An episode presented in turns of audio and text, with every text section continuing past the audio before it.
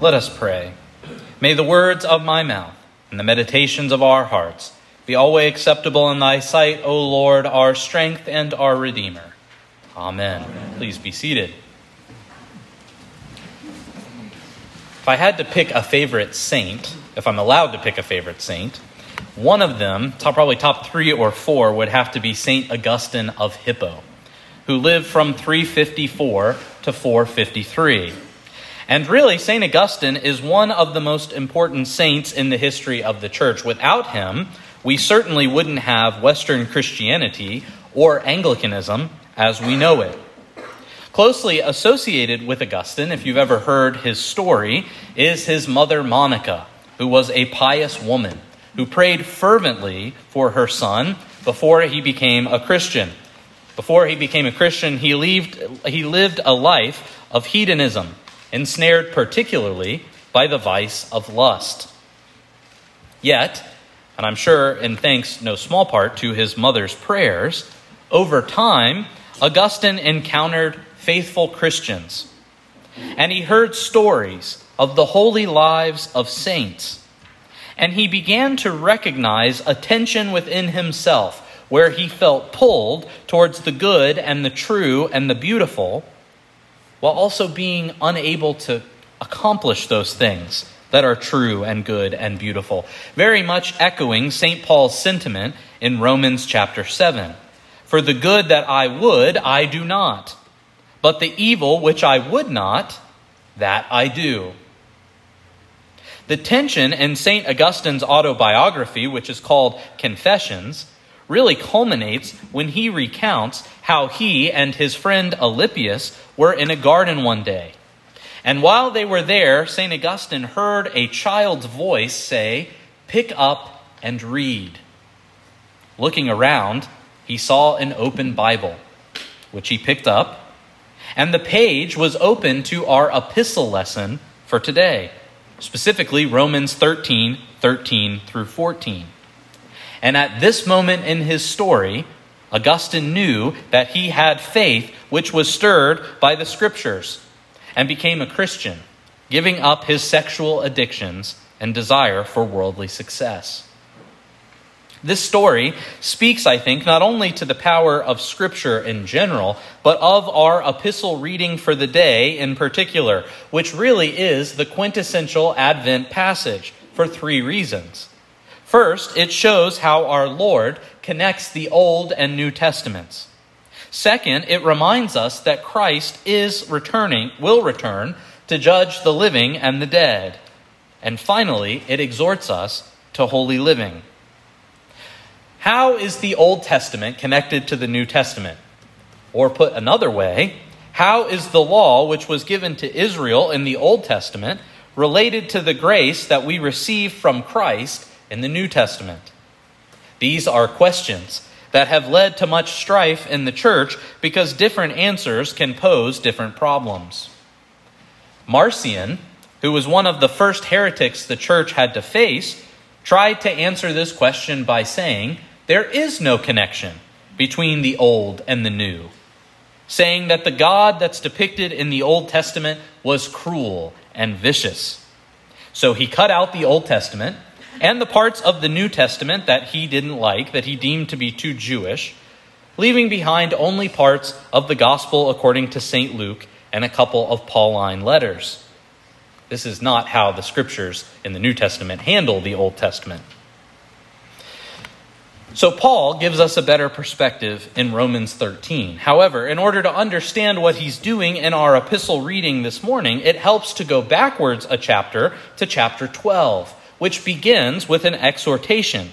He says, I beseech you, therefore, brethren, by the mercies of God, that ye present yourselves a living sacrifice, holy and acceptable to God, which is your reasonable service. And do not be conformed to this world, but be ye transformed by the renewing of your mind, that ye may prove what is that good and acceptable and perfect will of God. So the Christian is to be one who lives constantly as a sacrifice to God, and who ought to be transformed, changed for the better, by having a mind that is constantly being renewed, conformed to the good, acceptable, and perfect will of God. Based on this exhortation, Paul goes into chapter 13 of Romans by discussing our relation to governing authorities, to whom he says we should submit. His argument then unfolds from lesser to greater. If you obey governing authorities, how much more should you obey God? But how do we obey God? Well, the answer for Paul and the answer that bridges the gap between Old and New Testament is love. And he doesn't mean love in a sentimental way, but in the self sacrificial way that he discussed in chapter 12, the kind of love that makes us living sacrifices. At the beginning of the epistle lesson, Paul recites the sixth, fifth, seventh, and ninth commandments from the Decalogue, which we recited together earlier today. This section of the Ten Commandments is the most explicitly preoccupied with one's relationship to their neighbors. But the significance for Paul isn't the particular commandments per se. He really could have substituted any of the 613 commandments found in the Torah of the Old Testament here to make his point. Because the point isn't the specific commands, but the principle that courses through the entire law of the Old Testament a principle that was first articulated in Leviticus 19:18, which Jesus later used as part of the summary of the law. Thou shalt love thy neighbor as thyself. And so we're told that love fulfills the law because it wishes no harm to one's neighbor. If one loves, one will refrain from adultery, from killing, from stealing from bearing false witness, and from coveting. And this is true of the other sins that Paul lists later in the passage rioting, by which he means carousing or wild partying, drunkenness, chambering, which is a way of saying sexual immorality, wantonness, which is sensual enjoyment or pursuit of physical pleasure, strife, or envy. Each of these sins have two common threads. First, they go against God's ideal for the human person.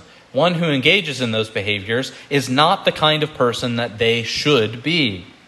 But second, and relatedly, these behaviors prevent actual community, which has to be based on self sacrificial love and the pursuit of mutual flourishing. According to commentator Jerome Murphy O'Connor, Paul's catalog suggests not only a failure to recognize the other, but an active repulsion of the other.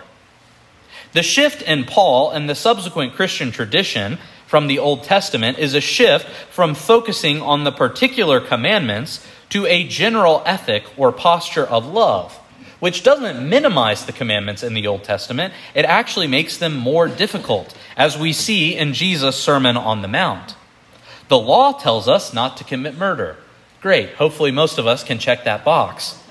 But love tells us that we should avoid even anger directed at another. Maybe we don't all check that box.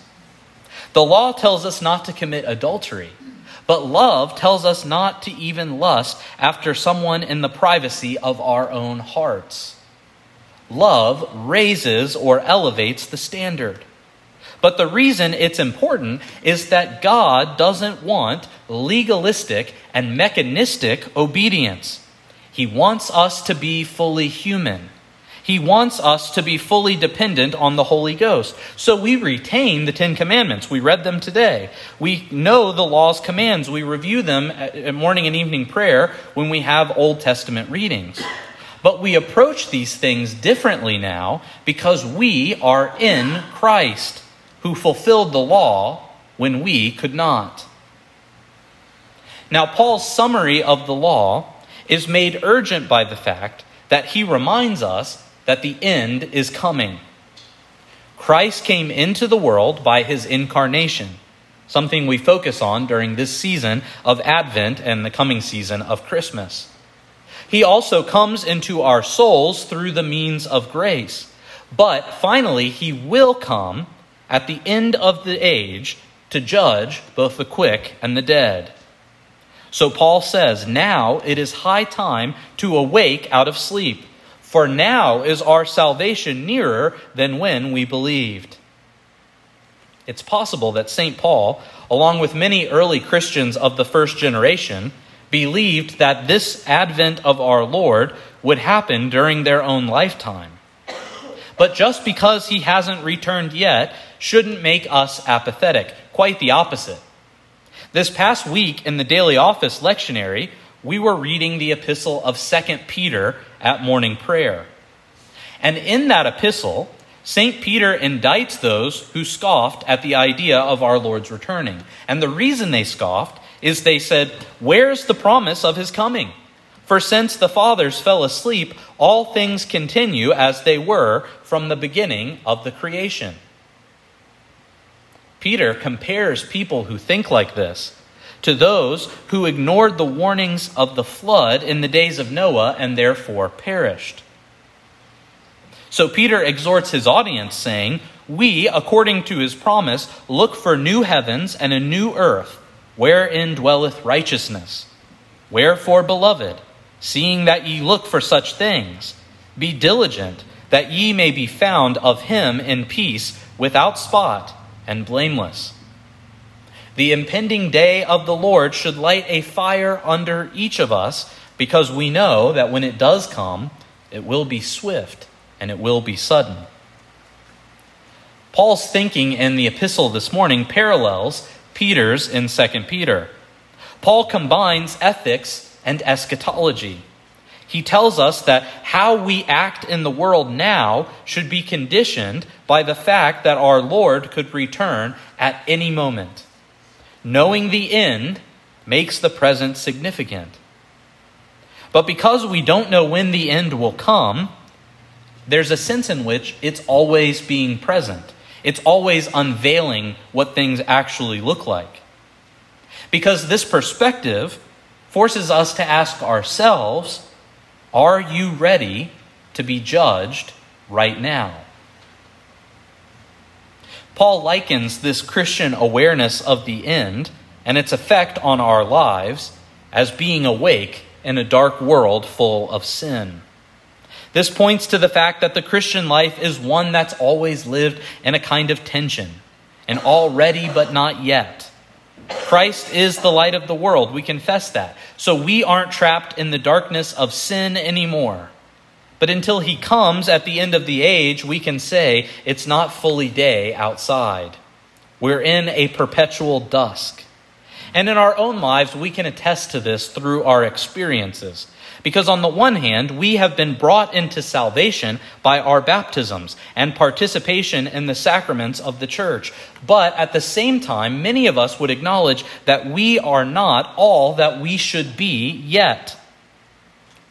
But what we do know is that the works which belong in the darkness, the rioting, the drunkenness, the chambering, the wantonness, the strife, and the envy are dirty rags that need to be disposed of.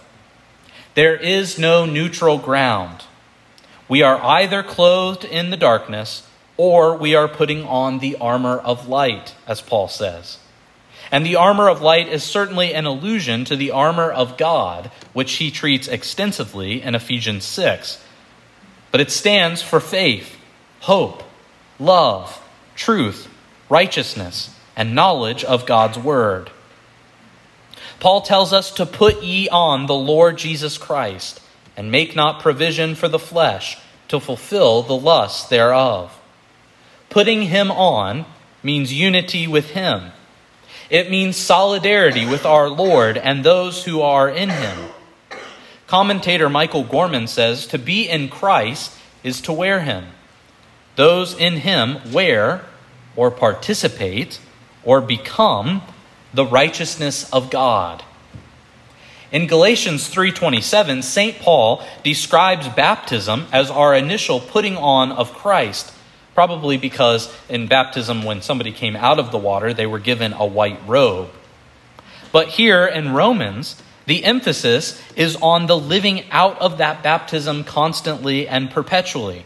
We have put Christ on in baptism, and we must now live into that baptism and continue putting Christ on more and more. And this is why we have holy water in fonts by the doors. Because it's a reminder for us when we walk by, when we dip our fingers, when we make the sign of the cross, that we are to live into our baptism. We are to continue putting on our Lord Jesus Christ. So here we are at the beginning of the Advent season, a new year.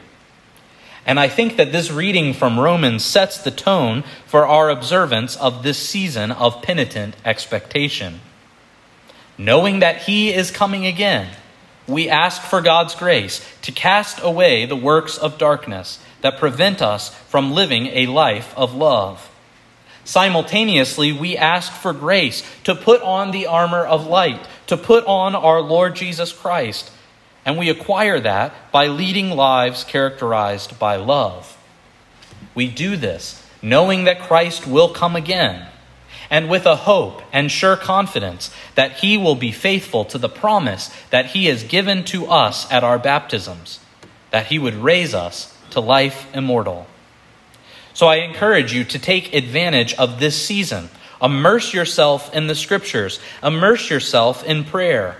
Pray the daily office in the Book of Common Prayer. And as you do, spend much time in reflection. But above all, put ye on the Lord Jesus Christ, and make no provision for the flesh. In the name of the Father, and of the Son, and of the Holy Ghost.